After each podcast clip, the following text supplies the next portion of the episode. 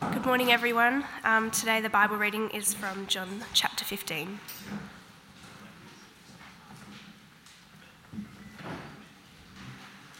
I am the true vine, and my Father is the gardener.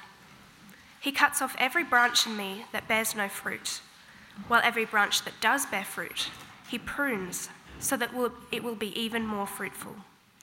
You are already clean because of the word I have spoken to you.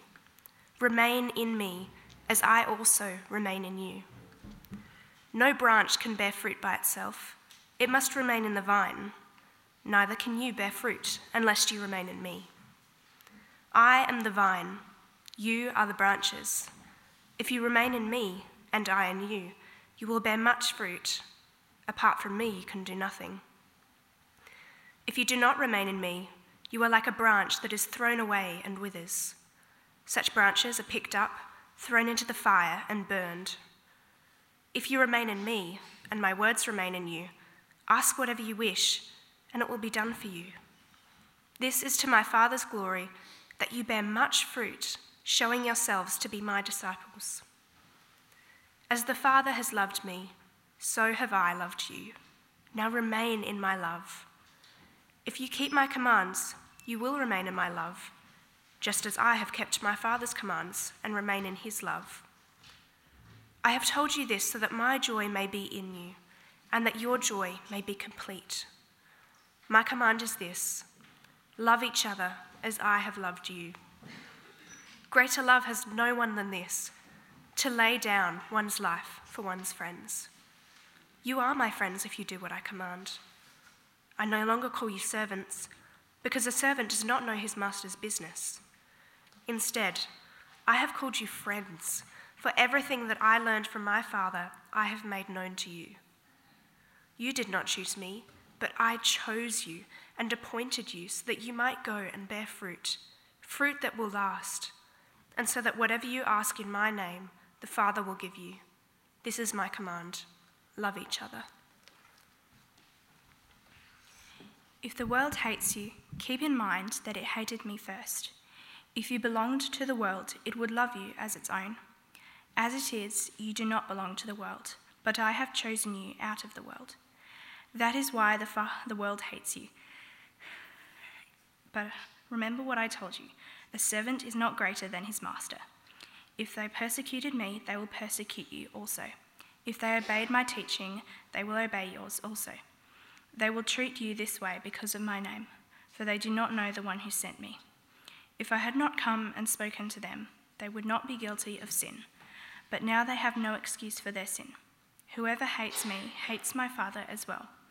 If I had not done among them the works no one else did, they would not be guilty of sin. As it is, they have seen, and yet they have hated both me and my Father. But this is to fulfill what is written in their law. They hated me without reason.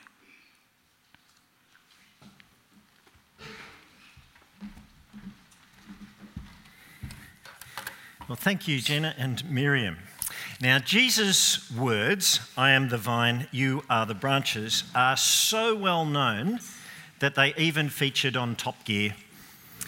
In their Polar Express episode, James May and, Jer- and Jeremy Clarkson are in their ute driving to the North Pole, worrying about falling in their ute through the frozen sea ice. And so, to allay their fears, James May pulls out a Jesus action figure, and when you pulled the cord in the back, which he did, out came the words, I am the vine, you are the branches. It was kind of meant as a kind of talisman to keep them safe. Now, whatever I am the vine, you are the branches means, it's not that. okay, so let's, let's pray and ask that God would help us to understand what he means. Our loving Father, um, Jesus speaks about remaining in him he speaks about remaining in the Word, His words. And so help us now to remain in His words. And we ask that this would bear fruit. In Jesus' name, Amen. Okay, so John chapter 15, which we've just had read, is a kind of pivot chapter in Jesus' last words to his disciples, which occupy five chapters in, in the Gospel of John. Up until now, John 13, 14, he has been showing them his love, comforting them, answering their questions. But now in John 15, he pivots from reassuring them in their doubts to speaking about what he and his Father want them to do. In short, the Father wants them and us to be fruitful. Now, so hands up. Hands up if in your Christian life, your walk with Christ, if assuming this is you, um, you want to be fruitful. Okay. Hands up if you want to be pruned. right. Guess what? The surprise of John 15 is you can't have it both ways. Just listen to what Jesus says. He says, I am the true vine, and my Father is the gardener. He cuts off every branch in me that bears no fruit, while every branch that does bear fruit, he prunes so that it will be even more fruitful. So the Father wants fruit from Jesus' disciples. Unfruitful branches are cut off, but did you notice that branches that bear fruit are also cut, pruned, to be more fruitful? When you think about it, either way, fruit or no fruit, there is a cutting involved. So, you've just heard that. Let me ask you now does this reassure you or does it unnerve you? It's very easy to be unnerved, isn't it? To hear that unfruitful branches will be cut off, because then we begin asking, well, am I fruitful enough? What if I have never personally led anyone to faith in Christ? Is, is that unfruitfulness? What if I've never shared the gospel with someone or I haven't done it enough? Um, does that mean that I am dead wood to the Father and that He's going to cut me off? It's very easy to approach John 15 and use it as a passage to beat up on ourselves. But that is to miss two keys which, um, which make what Jesus says not unnerving, but instead reassuring. The first is that Jesus doesn't say, I am the vine. Did you notice that? He says, I am the true vine. The true vine. Maybe you missed that. In saying he's the true vine, he's comparing himself obviously to a, a, a fake or a false vine. What is that? That is the nation of Israel. In the Old Testament, in places like Isaiah and also the Psalms, Israel was likened to a vine. And it was meant to bear fruit with its branches spreading out to the nations, with fruit so delicious and wonderful, the nations couldn't help but come, like people do to the riverland, and taste and see that the Lord is good. But if Israel was a vine, the problem was its branches were fruitless. They had not attracted the nations in. And indeed, when her Messiah turned up, instead of welcoming him, they rejected him and were, in fact, at that moment, the very moment Jesus was speaking these words, plotting to have him executed. Judas himself, one of the twelve, had shared in their plot and only minutes earlier had left their meal to betray Jesus. Unfruitful. Now, in contrast to the failed vine of Israel, Jesus says, I am the true vine. Meaning that although the Father will cut off the dead wood, the Jewish leadership Judas, if you, as branches, remain connected to me, he's saying, me the vine, guess what? You will bear fruit. Because the fruit in the branches comes from the nourishment of the vine. Well, what about the pruning? The good news for his disciples is that they had already been pruned. Look at verse 3. You are already pruned now, our NIV Bible has the word clean, but the word is katharos, from which we get the word cathartic, right? Which means cutting off what is dead uh, to clean or purify something. So, years ago, I was gardening. I was using secateurs to cut the roots of some agapanthus. And in my hurry to get the job done, I accidentally sliced into, deep into my thumb All right, and I went to see, my local GP, who was Kerry, sitting down the back. I'm not breaching your confidentiality, I'm breaching mine, all right? So, Kerry cleaned the wound, sewed me up, but after a while, the skin on the edge of my wound had died, right? And it had to be cut off. It, you know, if you pushed it together, it would never reknit. It had to be cut off, the wound made clean. And so I cut it off. But of course, it didn't hurt because it was dead, right? It was completely dead. It would not grow. Now, listen to the words again I am the true vine, and my Father is the gardener. He cuts off every branch in me that bears no fruit, while every branch that does bear fruit, he prunes, that is, he cuts, same word, so that it will be even more fruitful. And then he says, You are already clean, the same word. You are already pruned, already cut, already cauterized, so as to be made clean. Now that is reassuring. The way that they have already been cauterized, if that is such a word, is because of the word that Jesus has spoken to them. They, the eleven, have accepted Jesus' words. They may not have understood them all, but they haven't rejected them, not like Judas, not like the Jewish leaders. So their siding with Jesus' words meant that they have already been pruned. And that means that they are going now to bear fruit. So Jesus' words about pruning are strangely reassuring. To the disciples on that night, they explain Judas's fall. He has been cut off because by rejecting the words of Jesus, he made himself dead to Jesus. He bore no fruit. Jesus' words to his disciples here give perspective on the times ahead. There will be times of pruning, but that will be okay. The result is fruitfulness. His words reassure them you are already pruned and cleaned because of the word I have spoken to you.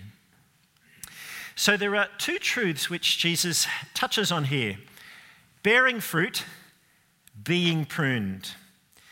These two truths define discipleship from this moment on. These two truths Jesus unpacks in the two halves of the passage verses 4 to 16, bearing fruit, verses 17 to 31, being pruned.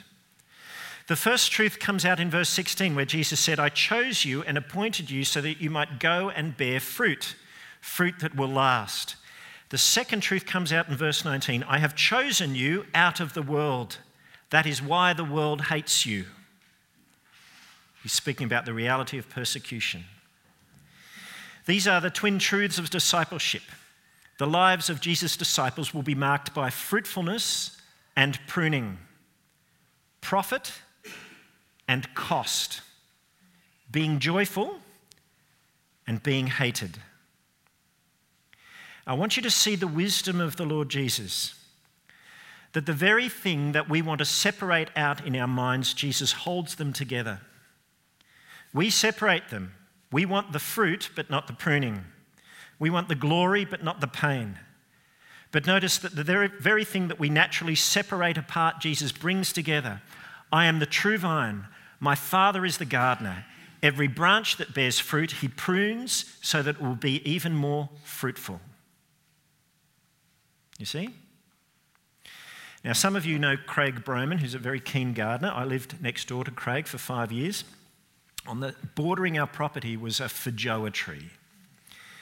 Um, he taught me to like feijoas. Uh, they're lovely. Craig, Craig told me he was going to prune it. Now, when I hear that, I think that means, oh, you just tidy it up, you know, just make it look nice. For Craig, if he had a chainsaw, he would have bought it out. He didn't, but he, it, it, it involved heavy duty bush saws. And um, the secret, um, sorry, he, he, he really got into it. And after two years, basically reducing it to a, a primitive stump, it produced an abundance of fruit, much more than if I'd been responsible for its pruning. Fruitfulness and pruning go hand in hand together. So now we're coming to the first point about bearing fruit. This will occupy most of the talk, all right? Now, you and I might think that the key to bearing fruit is for us to try harder. But when you think about it, when you see a branch off a vine, um, or come, sorry, coming off the vine, yep, it's not working harder. You don't see it just trying harder, okay, stressing. The secret for that branch to bear fruit is to, for it to remain attached to the vine. And so too with us and Jesus. The secret to bearing fruit is to remain in the vine. Jesus says, Remain in me as I also remain in you. No branch can bear fruit by itself, it must remain in the vine. Now, that point is almost so obvious that it, you know, it doesn't need to be said. You don't see a branch that's fallen on the ground producing fruit. So too, Jesus says, Neither can you bear fruit unless you remain in me, because I am the vine and you are the branches. So, positively, he says, If you remain in me and I in you, guess what? You will bear much fruit. Negatively, he says, Apart from me, you can do nothing. Okay. Last Sunday afternoon, I preached via Zoom to a Baptist church in Karachi, in Pakistan. A pastor's wife had picked up on the Facebook devotions I'd been doing and had reached out to me via Facebook and asked me to preach at their church. Okay. Uh, I've never been to Pakistan. I don't know much about Pakistan. I know it went through terrible floods recently. And I thought, what have I got to offer them? The only thing that I had was to be able to tell them about Jesus. And so I did, and it was clunky and it was cumbersome. It was via translation, via Zoom, tricky, because the translation was slower than I thought. I thought we'd achieved this great little, you know. No, it was clunky. Say that again. Right? And the internet kept dropping out. Oh my goodness. I made it through two thirds of the message, which I'd made short before we all decided to give up. Later on, the pastor's wife rang me and she said, Chris, what you said was really good. It fed us. I thought, why? How, how, did, how did that attempt manage to feed you? She said, You know, here in our church, most of the messages are here's what you have to do, here's what you shouldn't do. You spoke to us about Jesus. Who'd have thought? he was all I had to offer. But guess what? He was all I needed to offer. Jesus says, Apart from me, you can do nothing. If we stay in the vine, stay with Christ, guess what? We will bear fruit. At the time Jesus spoke to his disciples, the thought of, amongst the disciples that they, 11 remaining men, could grow into a movement larger than the Pharisees would have been boggling. At the time John wrote this account, there now would have been thousands of Christians. But of course, today, the movement has grown to countless millions. And who is it for, through? Through very impressive Christians? No, through ordinary, unimpressive, often fractious, difficult believers in Jesus who simply remain in the vine and who didn't leave. Because if there's one thing that's true, it's that no fruit comes through leaving Him. If you do not remain in me, says Jesus, as a branch, that means you've killed yourself and you've killed any chance of bearing fruit. You are like a branch that's thrown away and withers. Such branches are picked up, thrown into the fire, and burned. Now, for us sitting here, it's impossible to hear those words and not be pained in our memory by people, perhaps even family members who we love, who once in their lives confessed a lively faith in Christ but since have walked away. Right? Now, clearly, what Jesus is saying here is a warning to those who haven't walked away. But what about those who have? Is all hope lost? Well, not necessarily. It takes time to remain in Christ, doesn't it? And I'm guessing it also takes time to not remain in Him. Ultimately, it's up to them and God. But clearly, if someone no longer takes Jesus seriously, verse 2 is a warning. The day of judgment, the day of burning, hasn't happened yet. There is still time for them to come back. But remember that the main intended audience for Jesus' words is not Judas, but it's those who remain. It's the remaining 11. These are the words. We, we who are here, the, we are the ones that Jesus has, is speaking to. And he's giving this sort of warning as an encouragement to keep going with Christ. Do you want to bear fruit that lasts? You've got to remain in him. Keep walking with him. Keep trusting in him. Keep living in him. Keep living for him.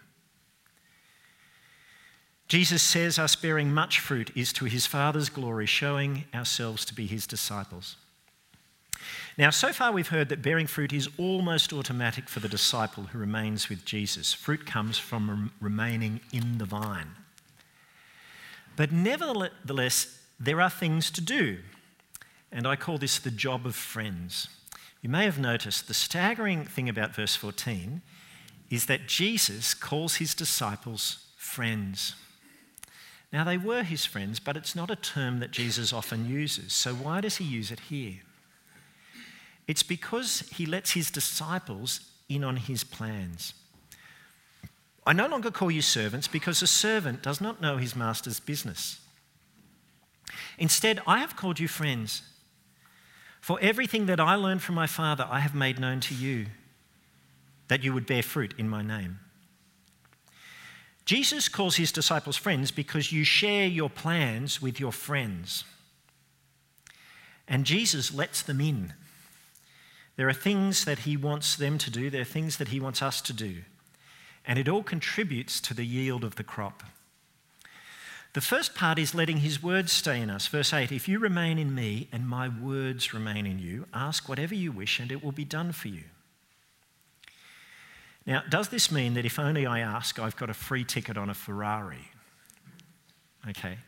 No, because it's, it's as I let Jesus' words remain in me that I, and as I think on them, that I'm beginning to increasingly think like Jesus does. And when I think like Jesus does, it's plain as day that he doesn't want me to have a Ferrari. He has much better things in mind much more lasting things in mind than a stupid Ferrari. He has the needs of others. He has our own in, uh, integrity, our own godliness, showing love to enemies, serving like he has done, um, um, helping damaged people, you know, experience his grace and mercy and forgiveness. These are the prayers that Jesus says he will answer to the Father's glory, the fruit of our prayers, if we remain in his word. The second part is obeying him. You are my friends if you do what I command. Now, you can read that and think the way you become Jesus' friend is by obeying him. That's not what he's saying. The idea is that because his disciples are his friends, we will obey him. His friends will obey him. And so, you are my friends if you do what I command. What does Jesus command specifically? Well, he tells us, verse 12, My command is this to love each other as I have loved you. And if we want to know how he's loved us, he tells us. He says, Greater love has no one than this, to lay down one's life for one's friends. Just like in John 13, Jesus served his disciples by washing their feet and then he told them to do what he had done, to wash one another's feet. So now he tells us to love one another as he has loved us, sacrificially by laying down his life for one's friends, which he is about to do in a matter of hours. Right? So obey him, love sacrificially like that. The third part is to go. I have appointed you so that you might go and bear fruit, fruit that will last. Now, this is subtle, but it's there. I said earlier that John that this chapter marks a shift in Jesus' conversation with his disciples in these chapters 13, 14, 15, 16, 17. In chapters 13 and 14, he's dealing with their felt needs, their issues, their concerns. Then at the end of chapter 14, if you've got your Bibles there, chapter 14, verse 31, he says, Rise, let us go. And then he keeps talking for chapters 15, 16, and 17. Did you ever think that was odd? I mean, what's he doing? Is he sort of leaning, getting up and sort of leaning in the doorway and say, oh, by the way, you know, another three chapters. um, What's going on? More likely, I think, John is signalling there's a change in emphasis. Chapters 15, 16 to 17 are about what he wants the disciples to be now doing. His agenda is for them to go. Now, one thought. Last year, in January, Mark Peterson came and preached to us on the book of Acts. And do you remember? He challenged us as a church to pray that from this church, either a family or a person would be raised up and sent with CMS to work cross culturally. Do you remember? Have you ever prayed that since? Was the challenge. We think, no, it's such a big request. Well, it is, but it isn't. It isn't really. Not when Jesus tells us the Father is, Father's agenda is that we might bear much fruit. Not when we've got His word planted in us his word, which outlines God's plan to reach the nations. Not when he says that he will definitely answer our prayer. Have you been praying for this? I wonder. Not when Jesus tells us to love as he has loved us by laying down one's life for one's friends. Not when he actually tells us to go. It's kind of obvious. I'm praying, and I hope you'll join me, that from our church, God would raise up someone, some family, to go with the gospel to be supported by the rest of us, to go across cultures, maybe across the seas, to bring the gospel somewhere. Our church, we're a good church. It should be our agenda. It's to the Father's glory that we go and bear much fruit. But also, there's the need to be pruned, uh, which we turn to in the final few minutes. We've considered fruitfulness, now we consider the necessary pain requisite in being fruitful. Because remember that the two are linked, as we saw in verse 2. The Father prunes every disciple who bears fruit so that they will be even more fruitful. A few years ago, I spoke to Andrew McDonough. He's the South Australian Baptist minister who put together the Basil the Branch series of books, right? I rang him up. I asked for his permission to use his pictures times like this. And we got chatting about John 15. And he told me of the sequel to Basil the branch. It was Basil and the secateurs. He said that the man who was working with him on the books lost his wife the year before. She died, leaving him with their kids. And Andrew said that in writing the book, they had lots of chats about how God's pruning hurts and yet how over time it yields fruit. Now, I was talking with someone amongst us this week, and I said, You've been having a hard time. I'm speaking about being pruned. She said, I could do, I think I could do with a little less pruning actually at the moment. One thing we might do to help one another is to talk over morning tea about how God has pruned us and how that has in the passage of time, made us even more fruitful. That would be good. In this passage, the main way the Father prunes his disciples is through persecution. And listening to what Jesus says, we see that while we're in the world, persecution is inevitable to some degree or another for every disciple of Jesus. The logic is easy to follow, but it's very hard to swallow. Jesus says, If the world hates you, keep in mind that it hated me first. If you belong to the world, it would love you as its own. But as it is, you don't belong to the world. But I have chosen you out of the world. That's why the world hates you. Remember what I told you a servant is not greater than his master. If they persecuted me, they're going to persecute you also. Easy to follow, hard to swallow. You stick up your hand for Jesus even by simply saying you go to church and you've declared yourself to be different to the world. You've said you're disciples of Jesus, not, or a disciple of Jesus, not a disciple of the world. You have different values. The world tolerates everyone who shares its values, it despises those who don't. Because the world hates a rival, very tolerant of everyone who is the same, very intolerant of people who are different. The world hates a rival, even someone as loving as Jesus. And even in tolerant, peaceful Australia. Except Australia isn't always tolerant or peaceful, is it, towards Christians? Israel Folau, who taught us the danger of speaking against the world. The Manly Seven rugby players showed us we can get in trouble for not wearing what the world wants us to wear. Andrew Thorburn showed us what could happen if we're even seen to associate with Jesus' disciples. Well, we might think things are pretty bad for us. Guess what? It's always been this way. It's not unusual. Some people will hate you without even saying anything. But then we remember Jesus said, If the world hates you, keep in mind it hated me first. And then he says in verse 23, He who hates me hates my Father as well. You hear what he's saying? He's saying there's no such thing as a non Christian person who has known about Jesus but rejected Jesus. There is no such thing as such a person who also loves God. Because according to Jesus, if you hate him, you hate the Father who sent him. Now, that all may make us want to shrink back and keep our mouths shut,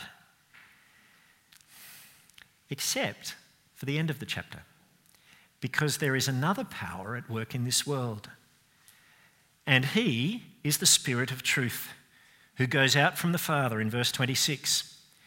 Because the Spirit testifies to Jesus, Jesus' disciples cannot shrink back. Verse 27 You also must testify, for you have been with me from the beginning. Now, first of all, this, first and foremost, this is written to the eleven. They were the ones who were living eyewitnesses of what Jesus did and said. But indirectly, it applies to us. From verse 2, the Father's intent is that every branch on the vine would bear fruit. That is Jesus' agenda that we bear much fruit, fruit that will last. This will come by speaking about him. Bearing fruit for the Father by remaining connected to the vine, this is what life comes down to. It is not primarily about, life isn't primarily about working hard to get your house paid off it is not primarily about seeing ourselves or our kids educated in the best way possible with the best possible opportunities. Life is about bearing fruit for the kingdom that will last. What fruit? Well, people, people who are impacted by our love, by the fruit of answered prayers, who respond to the word of Jesus so that they too can become a branch in Jesus' vine. How do we do it? Well, we remain in the vine. That's basic. It's not rocket science, but the longer I lived, you know, the, the more valuable it is to see people who've remained in the vine, who've gone the distance, remaining in Jesus' love, having their lives linked to Christ. You know, occasionally I'll go back to Sydney or something and I'll see someone who I knew decades ago. I was in Bible college with them, we were in church once. And then each of us, we haven't connected for years, and we'll see one another, and the question will be asked Do you still love the Lord Jesus? Yes. Do you? Yes. There's nothing better than hearing that answer. And when we talk and then talk about other people we knew, to hear that a branch has been broken off, um, fruitless, no faith at all this is such a tragic sadness. You've got to remain in the vine. If you remain in me and I in you, you will bear much fruit. That's Jesus' promise. So that's how you bear fruit. You remain in the vine. Second, you remain in his word for answered prayers. It's very interesting tracking how your prayers change over the years. And that, you know, you can think of where God has powerfully answered your prayers, and often that correlates with how well at that point in our life we are letting ourselves being shaped by Jesus' word. As we spend time in his words, our desires, so here's our desires and here's his, our desires and goals get better aligned with Jesus. And then so do our requests. And then that correlates with how often we see answered prayers. If you want your prayers to be fruitful, remain in Jesus' words, you see. And lastly, love and go. Whatever ministry you step up to, love the people you're serving. Love as Jesus has loved you. Um, the thing about being in church with the same group of people for a long time is that, you know, we have to bear with one another, don't we? I mean, you guys have to bear with me. Narelle knows how hard that is, but, you know, you, you know, you guys have to do it as well. And Sally's smiling. Um, um, but we have to bear with one another, don't we? Well, guess what? Jesus says, love. So love the people you serve. You know, just lo- love one another. It's hard. Yeah, I know. Yeah. Jesus laid down his life. He said, Do that. And go, do it. You know, we don't need an additional word from Jesus spoken into our life. Jesus appoints each of his disciples to go and bear fruit that will last. This applies to, well, those of us who are going to step up and go into vocational ministry.